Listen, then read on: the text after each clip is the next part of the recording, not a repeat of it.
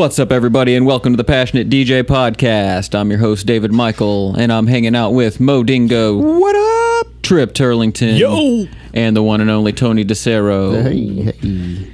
Uh, it is Memorial Day, and when I think of Memorial Day, besides the obvious holiday reasons, the reasons to observe the day, I also tend to think about Detroit and techno Amen. because of how close we are to Yes. the Movement Festival this Yes. time of year. So I thought it would be cool to do a sort of spotlight or special on the iconic Belleville 3, the inventors of techno music, or those who have been credited with creating what we know as Detroit techno. Send all hate mail to David at passionatedj.com. Yeah, start it now, right? Uh, you know, not meant to be Well, like uh, actually, David. The first techno song was technically yeah.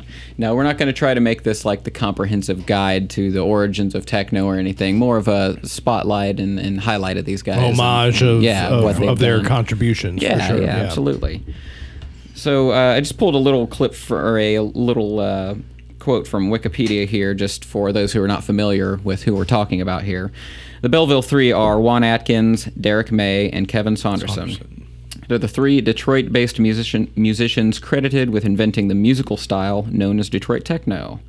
May famously described the Detroit sound he helped create as being like, quote, George Clinton and Kraftwerk stuck in an elevator. Kevin Saunderson was born in Brooklyn, and at the age of nine, he moved to Michigan, where he attended Belleville High School, a ta- which was in a town 30 some miles from Detroit. There, he befriended Derrick May and Juan Atkins, both of whom had been born in Detroit but later moved to Belleville.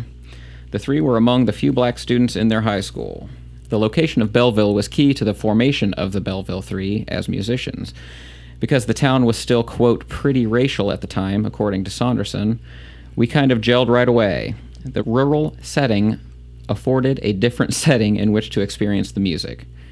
He says, We perceive the music differently than you would if you encountered it in dance clubs. We'd sit back with the lights off and just listen to records by Bootsy and Yellow Magic Orchestra. We never took it as just entertainment, we took it as serious philosophy, recalls May. The three teenage friends bonded while listening to an eclectic mix of music like Kraftwerk, Parliament, Prince, B 52s. The electronic and funk sounds that influenced the Belleville Three came primarily from a five hour late night radio show called the Midnight Funk Association. And we are going to talk about that here in one of these clips that I'm going to play for you. Pretty interesting stuff. So I want to jump into just to uh, get a, a feel for the sound that we're talking about here. Played a clip of Model 500's No UFOs. That's Juan Atkins' uh, moniker. And it's called No UFOs. It sounds like this.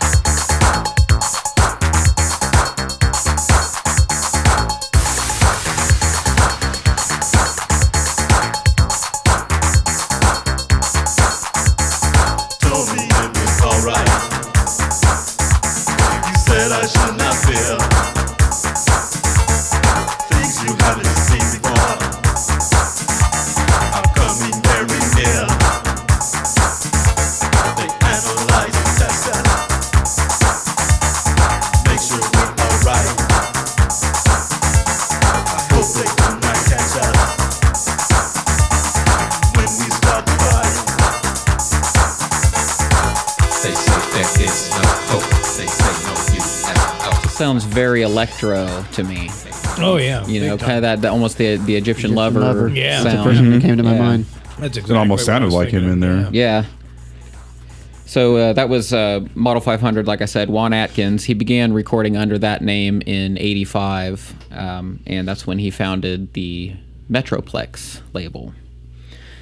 Um, I pulled a, a bunch of interview clips from these guys talking, you know, off YouTube and, and different things. And one of the ones that I pulled was uh, it was this place called the M- uh, Museum of Contemporary Art Detroit. so MOCAD for short, and they kind of did like a panel discussion there, and it was on May 20, uh, May 28th, 2016. So I'm assuming it was during movement, and they you know, scooped him up and, and got him on Good the stage. it. yeah. Um, and so they kind of talk in this clip about uh, just they just kind of describe their musical influences.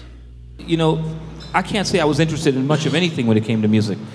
It was Juan that, that opened my eyes to the whole concept of what music was. I was listening to, I was a kid listening to Elton John records, you know, that was my thing, and a little bit of the Ohio players.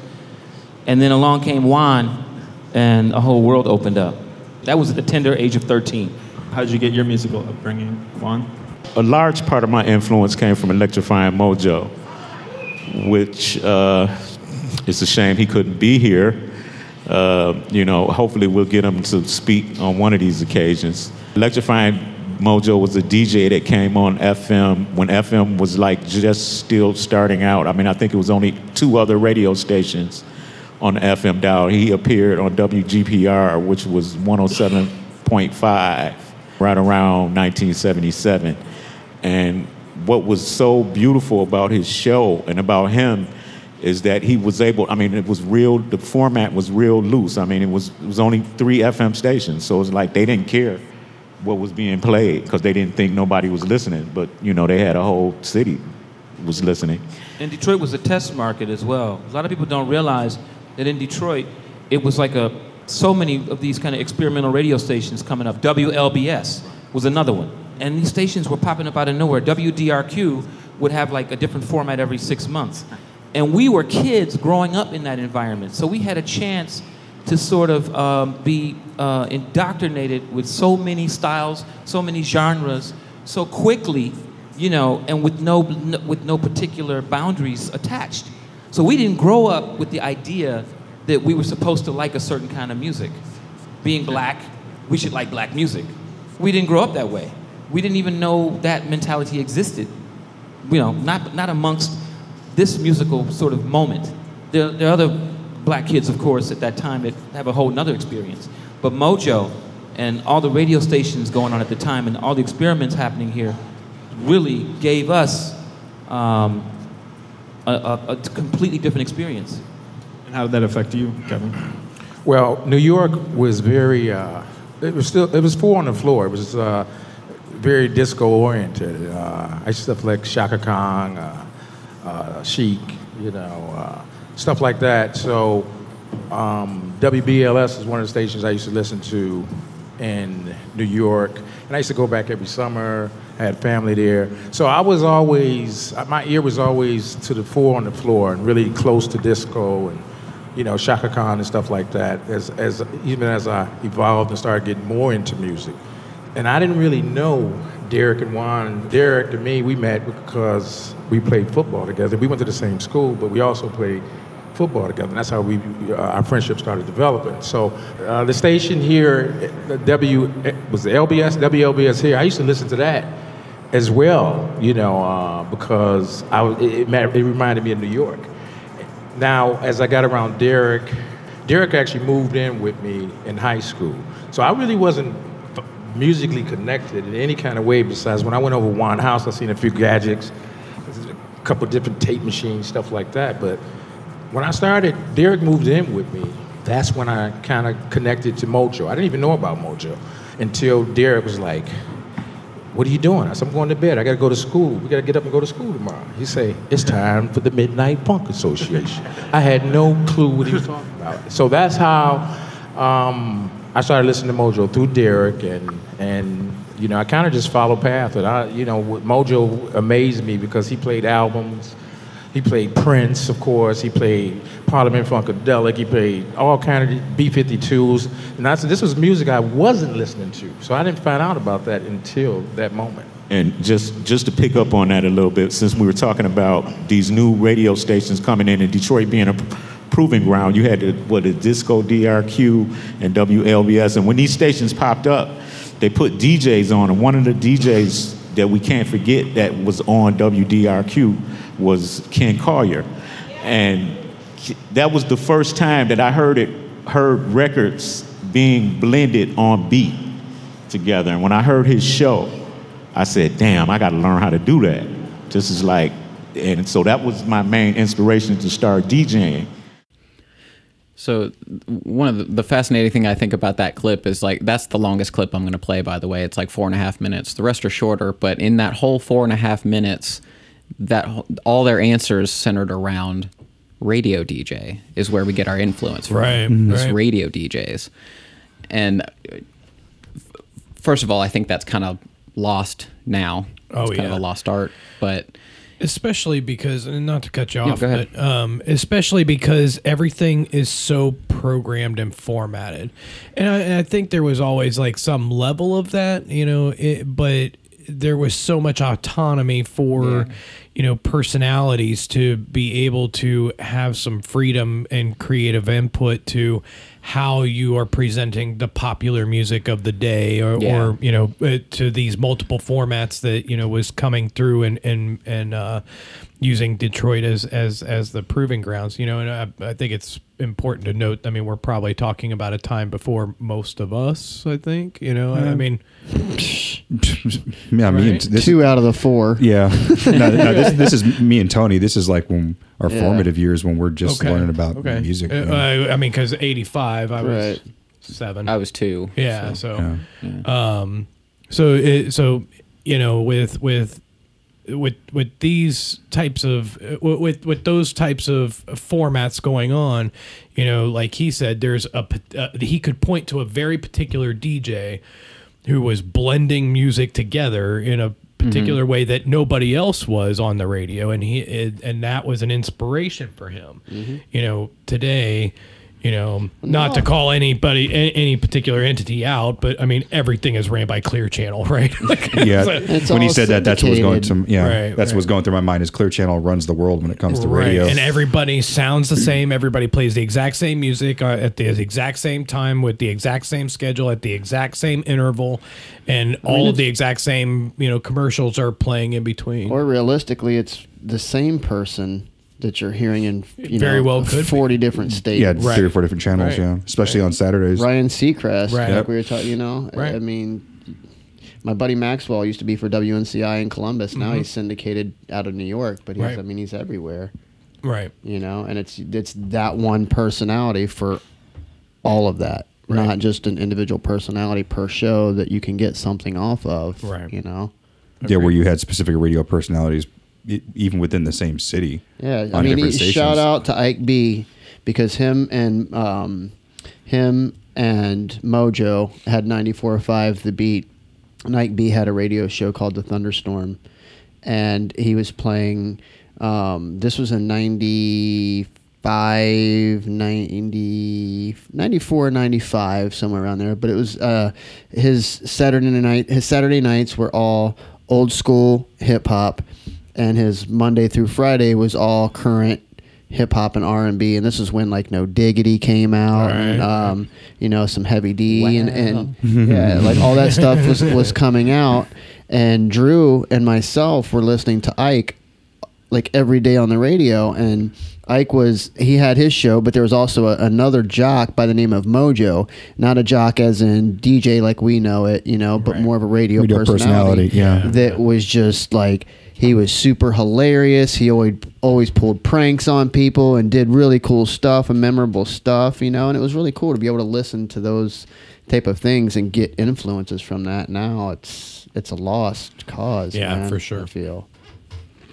I also thought it was cool how they talked about Detroit being a test market and that kind of allowing them to experience all these types of sounds and also their it, when Kevin Saunderson was like, I, you know, there this idea that I'm supposed to listen to quote black music mm-hmm. just didn't exist. I just wanted to hear stuff. I just wanted to hear good music, Right. You know, and you we probably could could have used a lot more of that, especially at that time, because I mean that was such a thing. Well, and I can direct- black music, and there's white music, and there's Latino music, and that's just Right, it. You know what I mean? It's Yeah, I can directly relate to that comment because growing up in Southern California at that time, I was part of a program where they bused me to a different part of town. yeah, mainly you know where the white kids were and that was the first time i was ever exposed to rock or anything like that and i remember like people playing like motley crue and metallica and i'm like what is this stuff you guys are playing it's pretty cool what is it about what age did you say? uh this is b 85 84, 85 time frame. So that makes you approximately. Oh, I'm in sixth and seventh grade. Okay. so like moving from I graduated I graduated. I finished elementary school, went to middle school. So in California, you go you know, K through six, and then seven, eight, and then high school is nine through twelve. So seventh and eighth grade, I'm I moved into this different area of town around people I've never met before, but also in turn exposed to all these different things. And at that time, like I said, you know, uh, hip hop just kicked or rap hip just kicked off.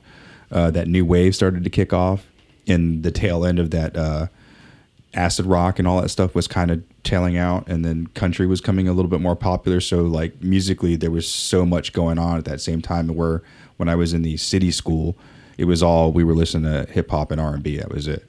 Uh, soul uh, R, uh, motown stuff you know that sort of thing. So then moving completely was like it was really i look back and that was like a pivotal moment in my life when it came to music. Because I was the what black kid or the non-white kid that listened to rock, Yeah. and caught shit. You know, so Uh, this next clip is uh, Derrick May. It's a song called "Nude Photo," and this I believe this was '85. If it also if it was not '85, it's right around there.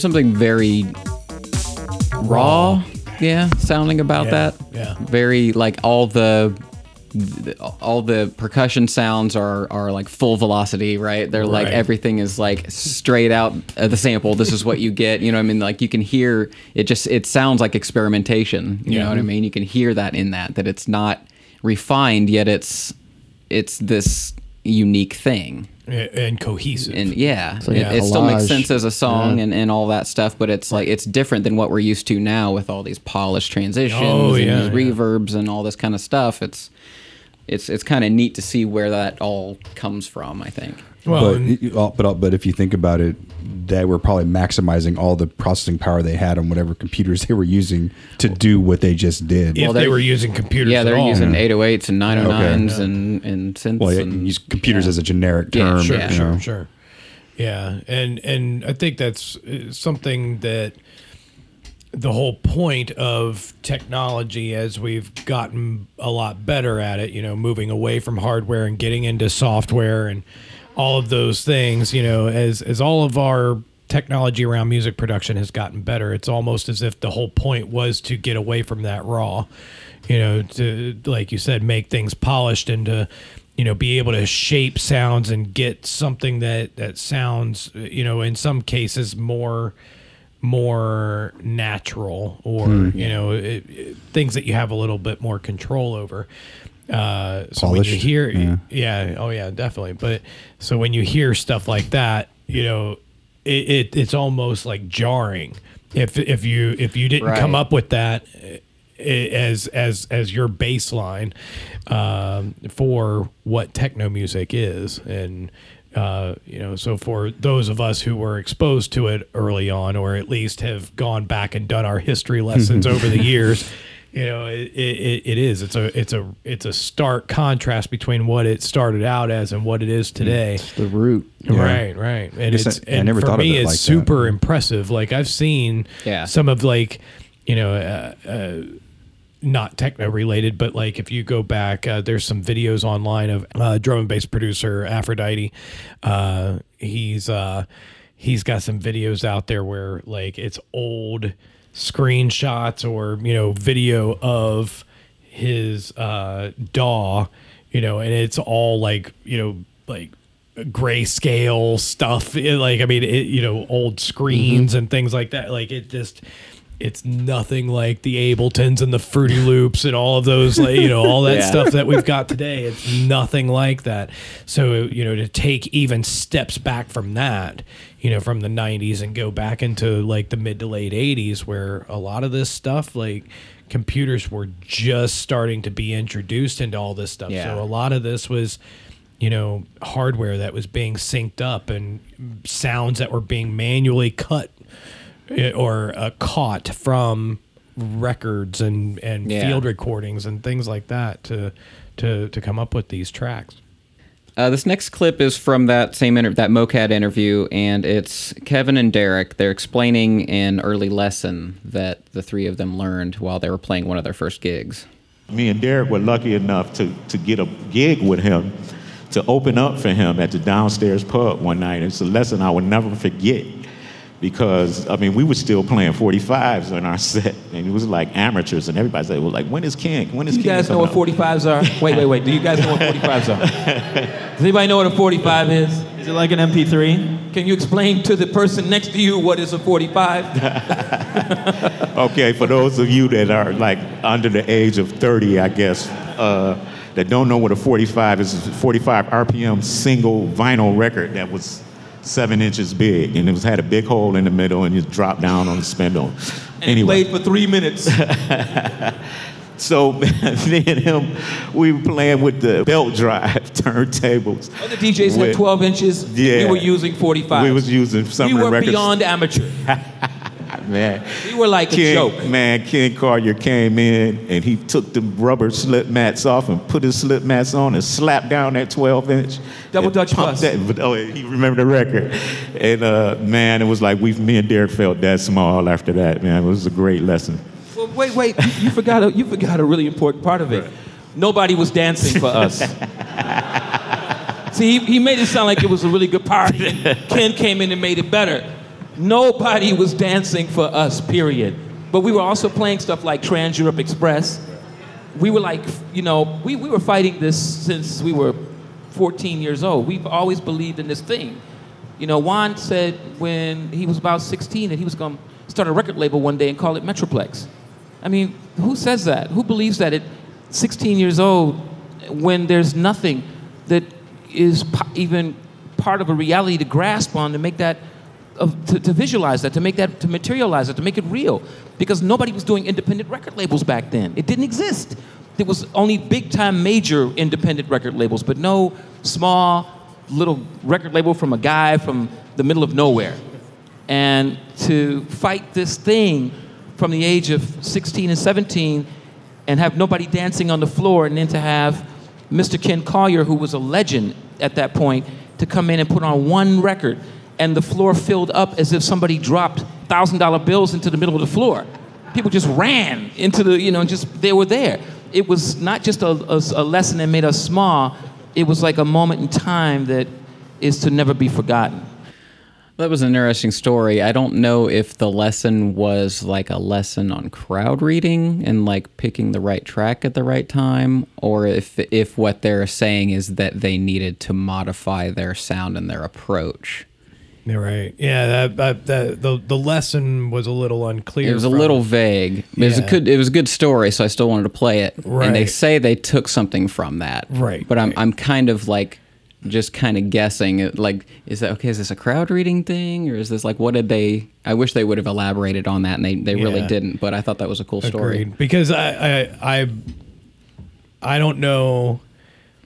Uh, like I, I, I, I can say with absolute certainty that I've had that exact same experience, where I'm, I'm bringing, you know, what I, what I play to the table, and I'm, you know, rocking out, but nobody's dancing. Yeah. and then you know whoever I'm opening for, or you know whoever the headliner is for that night, and then like okay here, and then I'm passing off the decks, and then like first, you know the first 32 comes on, and and everybody fills up the dance floor like. what the hell was this guy doing? I wasn't doing right. Like, oh, that guy's just. I got him warmed guy. up for you. You're right. So, um, yeah, I mean, you know, whether it's it's an exercise in, in because they were they were making references to the the 45s versus the 12 inches. If the 45s were somehow amateur, you know, so th- I mean, maybe that's just something. They were amateur to the 12 inch. Yeah. absolutely. I've never seen anybody DJ with 45s. I mean, I, I I have, but I see it now. Now it's at kind the of a skating thing. rink, Right. At the skating rink or mobile mobile events like Yeah. years and years and years ago. But yeah, the the 45 was very amateur to the 12. Okay. Okay. So yeah, And the fact that he took the rubber mats off of the 1200s, because a lot of people don't realize that when they buy the 1200 and you get the thick rub- The thick rubber, rubber mat, mat, yeah. hey, you Yeah. take that off, put your slip mat on. Right. You know that Yeah. could have been a lesson in itself, right, Right, there. right, agreed. That you Yeah. can slip cue a lot easier, and Yep. That, and that Yeah. takes about 10 pounds off the weight of the whole turntable with Yeah. that Right, rubber that is mat a on thick there. rubber yeah. mat, man. This next part of the clip has Kevin Saunderson explaining kind of that musical musical connection that he was able to bridge between his home in Brooklyn and moving to Detroit. I think uh, what Mojo did for me is open my eyes to different styles of music and more electronic music, uh, almost all electronic music. I didn't realize that music could be made uh, with synthesizers and computers and machines at that time. Of course, it was early analog days, but it was still possible. I thought you had to have a complete band to make the music. Even disco back then, it was made by just bands. So, so he, he, he gave me that vision, and then I was in, uh, influenced by everything that I, I listened to. So even when I started making music, I, I, started, I started trying to replicate records I liked, you know, to, to get going and stuff that I was influenced from. Wait a minute, man. Hold up. Sorry, Yeah, I gotta yeah. break you. Break. Gotta stop you. Yeah. You were chocolate sensation, Oh, okay. and Juan and I did a party at your house. Yeah. Okay, Kevin's mother was out of town. Kevin lived in this area called Harmony Lane, and they had a nice house. You know, it's a very nice house. Uh, and we kind of convinced Kevin that we were going to do a party Yeah. at the end of the We summer in his Yeah, house. And- and- happened. and we, you know, so we put on this party, and uh, we blew his mind. That definitely influenced the hell out of me. I'm gonna tell you. That's when I really realized the connection that I had with New York and and and the music there. And I seen Derrick and Juan at this party playing all this music. But I was At listening your to- party? yeah, at, at my party. But I was listening to Mojo through that time period, though. All of this happened while our mothers were away or Right. sleeping. So so that yeah, that was a that was a big impact. And I, at that point, I still didn't have a vision about me wanting to be a DJ or make music. I was, as far as I was concerned, I was going to play football and I was going to the NFL. So it, it happened a year later after that after that party. So Kevin will elaborate a little bit in the next clip that I'll play about that kind of being stuck in the middle between New York and Detroit. But um, y- you know, I thought it was cool that he, he talked about how you know the the radio DJ kind of opened his eyes up to like all different kinds of music, and then like it kind of made him aware that. Like electronic music was okay, like it was an actual real thing. you know, like music could be made with synthesizers and and Without real- toys and without electronics. instruments, yeah. Uh, I want to go ahead and play uh, before we finish that clip out. I want to go ahead and play this song. It's by Inner City, which is Kevin Saunderson uh, with a vocalist uh, named Paris Grey, and the song's called "Big Fun." Classic.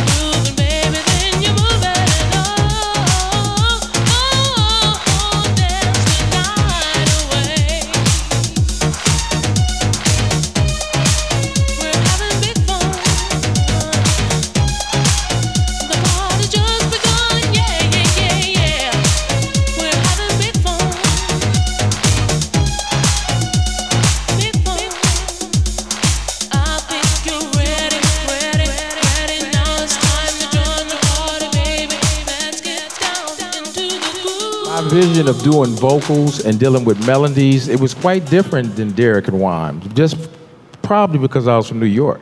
So I- my first record was a vocal record. So I had this kind of mixed breed of melodies versus techno and how minimal I was going to be in my music and how much melody I wanted in my music and songs too. So I was always kind of caught in the middle of that with these guys because they, they really wasn't about that. You know, I was quite a, I was kind of an outcast when it came to that. I think it was a good. I think it was a good. We, we complemented each other quite well, because Juan was, Juan was black coffee. I'd be coffee with milk, and Kevin was a cappuccino. You know, and that's the way I look at it because you just got it straight with Juan. That's that's the that's the real deal. And I twisted it and made it more for the dance floor thing or whatever. And Kevin just totally took it and brought it to the radio. He brought it to women. He brought it to to, to everybody at the same time. He still cared very much about the about the about the dance floor. Oh yeah, definitely. Because it was always still four on the floor. Even if you listen to Juan's earlier records, it was no four on the floor, and that's where I think me and Derrick came in, and how the creation. Obviously, it started with Juan, and then there's the history with Derrick, and then you know my history with New York and disco, and then the four on the floor. We made it more dance accessible to to to the world. You know.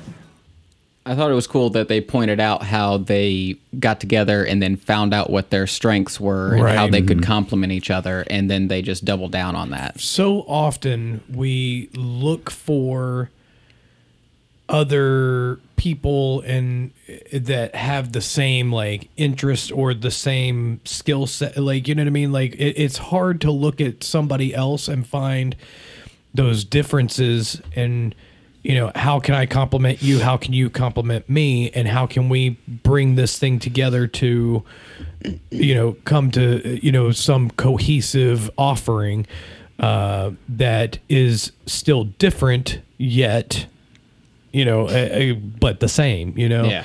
and um, so yeah when when you know to have a chance you know trio like that where everybody's got their own take on all of this stuff but then here we are how many years later how many decades later and it's still the foundation for an entire genre of music Absolutely. And, it, you know, being creative types and cramming them into a room and experimenting and trying to figure this out and having sort of different sort of different backgrounds and visions for what they wanted to do with music. It's actually kind of amazing that they stuck it through worked, that. yeah. Yeah, that they didn't choke like- each other out. Right. Like- you think it would be like the like the typical band dynamic where you know, Right. you just break up and get together and get a new guy and this Yeah. guy's out and Yeah. you know the whole thing. But Right. man, they've been they've been at it for for a hot minute, I would say. No doubt, no doubt. Um, and they talked about you know taking some of Juan's early tracks, which he didn't have the the four on the floor sound. He didn't have the oots oots oots. And Right. they took that and added that to that sound and made it a little more dance floor accessible. Right. And so I wanted to go ahead and play an early track. Actually, it's Juan Atkins. Uh, he teamed up with a guy named Rick Davis and formed a group called Cybotron. And this is from Cybotron. It's a track called Clear. Ready, one, two, three, four.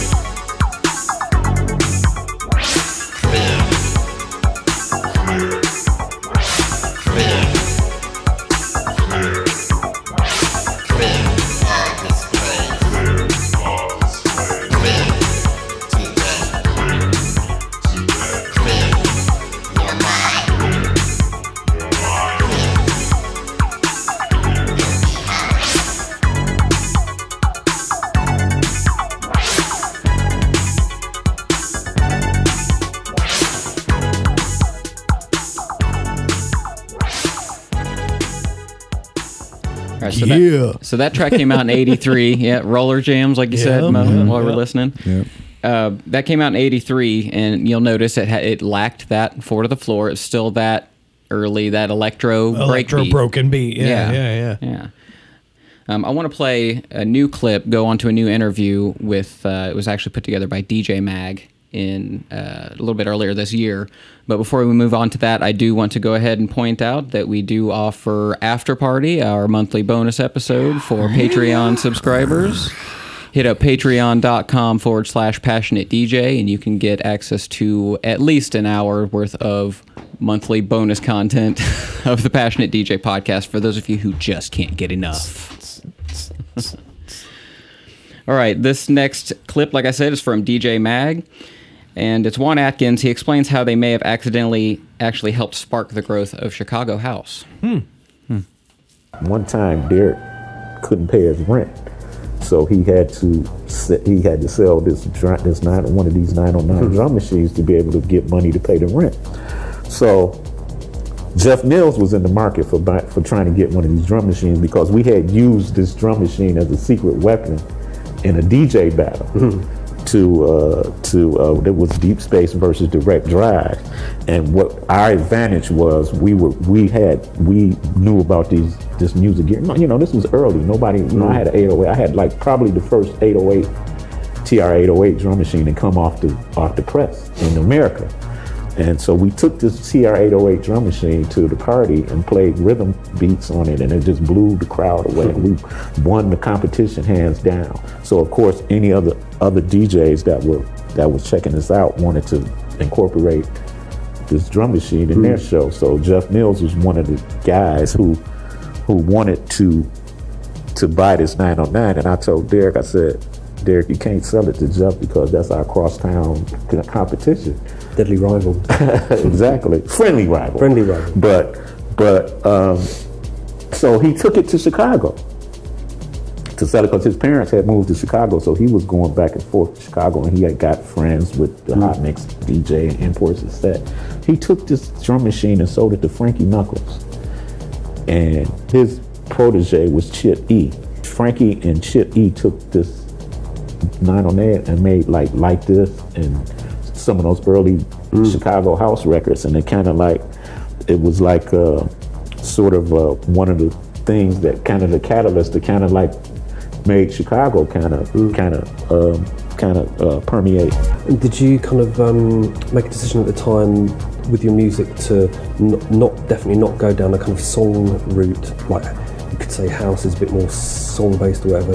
You want you want Yeah, more the to go thing- the soundscapes thing. No, the, see, the, this is the this is the thing about uh, about house music versus techno um, was that uh, see the thing about Chicago was when you had when, when you had the disco era going, like all of the radio stations had changed formats to be disco stations, but then 82, 83 rolled around and they they killed the format, but Chicago held on to it. And and and so when every other radio station in the country stopped doing disco and disco's dead chicago's still going strong you know?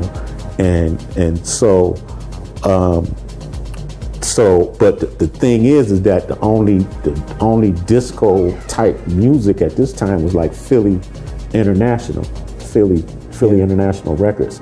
And it was to me their their records were emulating this mm. past style.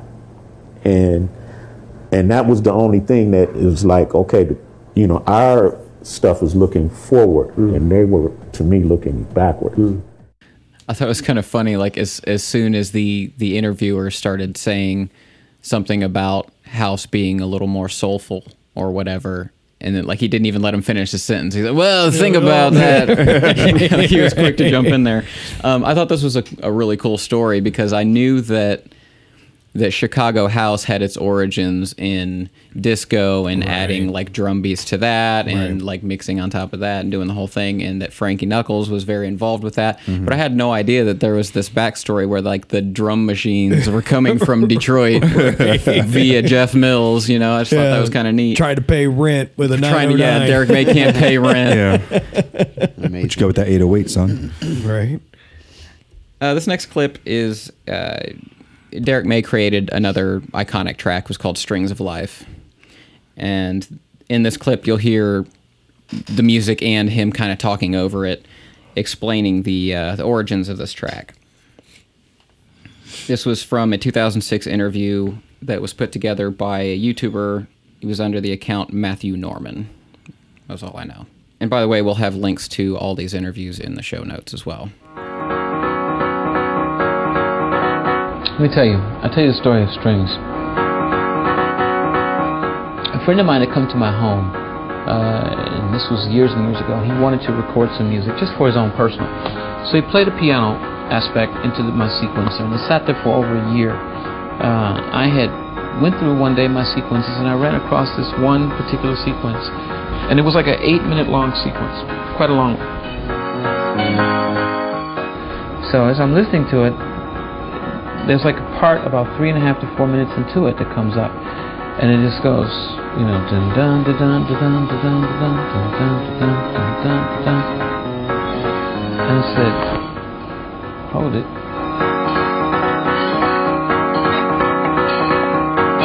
And I sped up the tempo, and I let it run for I don't know, one maybe an hour or so, just over and over again, and then eventually, uh, I just sort of I, just, I remember going on. I just remember setting up my my keyboard, and I just sat there for a second, and I just went dun, and oh, something hit. Oh, uh oh, we got something here.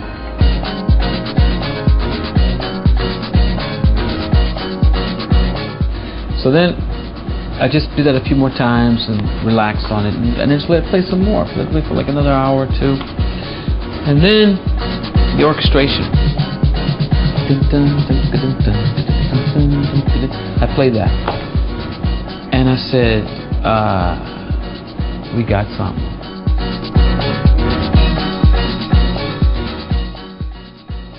And I just listened to it and listened to it and listened to it. And I got, the more I listened to it, the more frightened I got, the more scared I got. Because I knew I had done something I had never done before. I knew I had done something that scared me. So it was an accident the accident is that it happened, you know.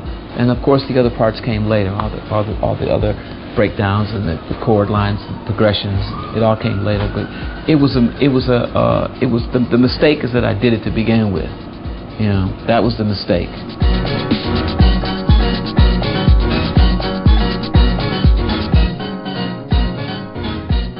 Trip Turlington, can you relate to that uh, getting stuck in the eight bar loop for Oh, hours and yes. hours and hours? Yes, Yeah. and, and, and you know, but like there was also something that he said there where uh, when you know you've got something, Mhm. and that that's the whole thing. Like when when when you get in that zone, and and it and and it is it it, it can be intimidating. He I think he used the word scared, but like like it, it can it can be very intimidating because then it's like oh you know now i've got this thing Suddenly it's this baby that you want to coddle. right Yeah. right and i want to develop it and i want to you know I, but like you know what if i take it in the wrong direction or what if i what if i screw it up down the line and, and so yeah you, you can- start failing in your head before you're even Before you even ready to. Yeah. right right yeah i i, I totally uh related to that even though I, I i've created nothing nearly as iconic Yet. Uh, this final clip comes from uh, Signed Media, and this is Kevin Saunderson again. He explains kind of how he's not really sure how much quote unquote Detroit music is actually produced in Detroit. Hmm. Which I thought was an interesting clip, so I'm going to play that here. The music of Detroit, I'm not sure how much is actually from the city because when I think about it, myself, Juan, and Derrick, we lived in the suburbs. We didn't actually live in the city. of the heart of the city. Now, Derrick definitely lived there and Juan at a certain point. But when I became to know them, we all lived in Belleville, which was definitely no city. It was a very green uh, countryside with dirt roads and lakes. So um, that's what it was. So I can't really speak for Derrick and Juan. The city had no influence on my music because I only went to the city once or twice before I even made music, and it was very uh, sporadic. The, the people are around, and the fact that I travel back and forth to New York, and my inspirations led me into the path of music, and just that's how it came out for me. You know, that there used to be this assumption that you had to be from or in a major city to to do anything or to get anywhere or to make anything of yourself Right. when it comes to the arts or music or acting or, or anything like that. And I, I I think that's gotten that's kind of changed over time and I think, you know, the the kids already know this. Like they they're not really they don't feel that same thing. I don't think. Right. To where it's like, oh, I need to move to New York or or In order to make it big, yeah, yeah. to to follow my dream. I mean, some people do. Yeah, people still go to Hollywood, you Sure. know, to to become an actor think- actress. But I, I think the internet, uh, uh, you know, has helped with Yeah. that. It's helped make the world smaller. So but I I think even maybe people you know you know our age or older probably still have that mentality in their head, even if even if it's subconscious, you Yeah. know. And I, that was why I wanted to play this clip because like even back you, in the eighties, you have to go to the big city. Yeah, Yeah. E- even way back in the '80s, when when this would have still been a big deal, you know, they're like, yeah, we were 30 miles out. We weren't in, in the city, you dirt know, and roads and rural uh, Yeah. countryside. Yeah. and I mean, I can I can relate to that a little bit, even just with here in Dayton, Ohio. Yeah. You know, I, I live out in Fairborn. Right. You know, I claim Dayton all the time, but it's not really Dayton. You know, Right. but it's Dayton. you know, and I, I grew up in a in a, a very small rural-ish town called Lebanon. You know, Yeah. and it's a lot bigger now than it was when I lived there. But I mean, yeah, I mean, uh, by the time I moved to another city, the the uh, the graduating class that I was in was the size of the entire school that I had moved from. Yeah. You know, so like it, you know, it, uh, so the the town that I grew up in was was very much like that. You know, uh, plenty of dirt roads and you know countryside and uh, hills and woods and rivers and you know all that good stuff. So. Um, but you know, eh, like you had mentioned, like, eh, but you know, music wasn't even a thing to me at that point in my life, other than you know uh, something to consume. Uh, but yeah, I mean, everything was around. Oh, well, yeah, of course, all of the rock bands and all the rock stars, they all live in Los Angeles, and Right. you know, all the fashion people are in New York and stuff like that. So yeah. it, it becomes like the self-defeating thing. Right. Like, well, I don't I don't live in those places, so I just can't. I can't uh, Star. participate. Yeah. Right, right, right. yeah. Yeah, these these guys are proof that that's just not true, even back then. Right. absolutely. Absolutely. Um, one thing that I do kind of want to I want to touch on, and, and it's not really not touching on it, but um, I want to put a clip from YouTube when we had the CNTRL tour here in the city, and okay. Kevin Saunderson and Richie Hawtin and all of them were here, and we had the we had the conference at UD, and they it was a panel. It was Kevin Saunderson, uh, Ean Golden, Richie Hawtin, and Gaiser. Wow. And they were actually talking about the Belleville Three. He talks about the Belleville Three and how um, how 75, how Richie used to come over here for some of his first gigs outside of Detroit, and Kevin was on that part, of that leg of the tour with him, and they kind of talk about that. So I didn't realize that you had that audio still. Oh yeah, it's on you. It's on YouTube. Is it? Yeah, or the, one of Richie's recap videos. You're, I believe you're. in Yeah, it. I'm- I should be. You're in it. I'm in it. Yeah, a few of us are in it. Oh, cool. Mm-hmm. Very cool. Yeah, we'll grab that. Drop the audio in here. Do we want to link the, the actual video? However you want to do it, it's completely up to you. We're back on my original stomping grounds, the Midwest United States. We started this week on Monday in Detroit, you know, the birthplace of, of techno to many people and the birthplace of, of, of my career just across the water from, from Windsor, Ontario.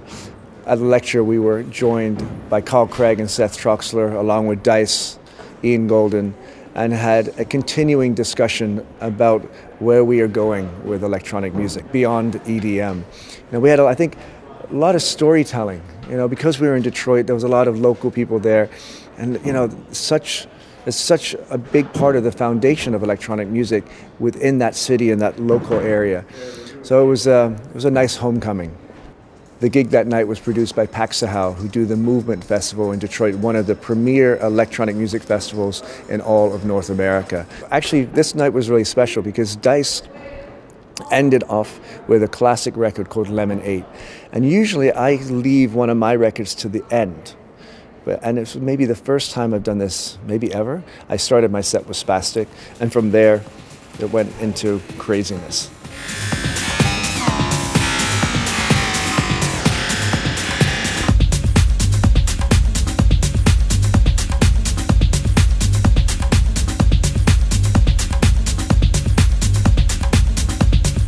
After Detroit, we got straight on the bus and drove seven hours south down into Illinois to the University of Illinois in Urbana.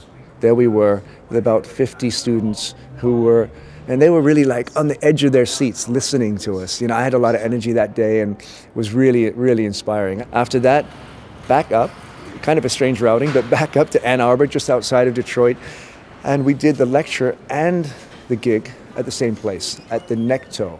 When I was listening to Jeff Mills on the radio when I was 17 to 18, they had this advertisements.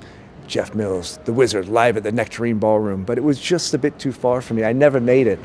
So to come back and actually be talking there was, um, it was like you were nearly standing on the actual foundation of electronic music from the area. We had a special guest join us for the first time that evening, Kevin Saunderson. And uh, yeah, you know, I grew up listening to Kevin and Derrick and all these guys, and he started that lecture off telling a story about him hanging and meeting Derrick and Juan Atkins, you know, when they were like in seventh grade.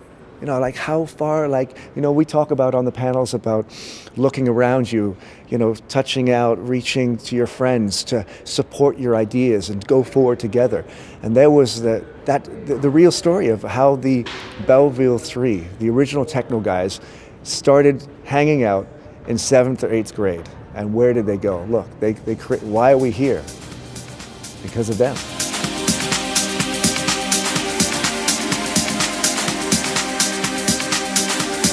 And then after Detroit, back down I 94, the highway that I was always driving when I was 19 or 20, doing some of my first gigs, you know, getting paid $250, whatever it was. I didn't care where I went, I didn't care what I was going to be being paid, I just wanted to play music for people. And Dayton, they always brought me down. Dayton, Cincinnati, this whole area.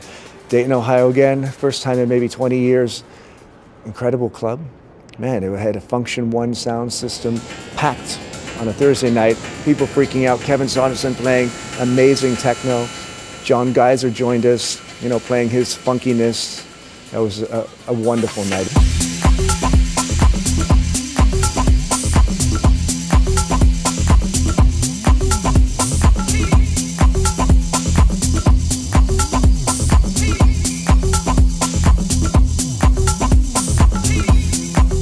The lecture was also very small and intimate. We were really close to the people.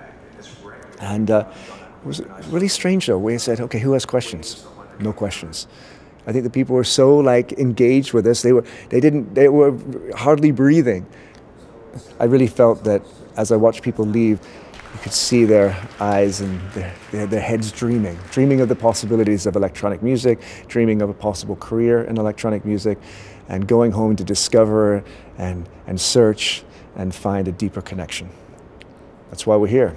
Control, we're continuing. You know, it's uh, an incredible journey, and we're not finished yet.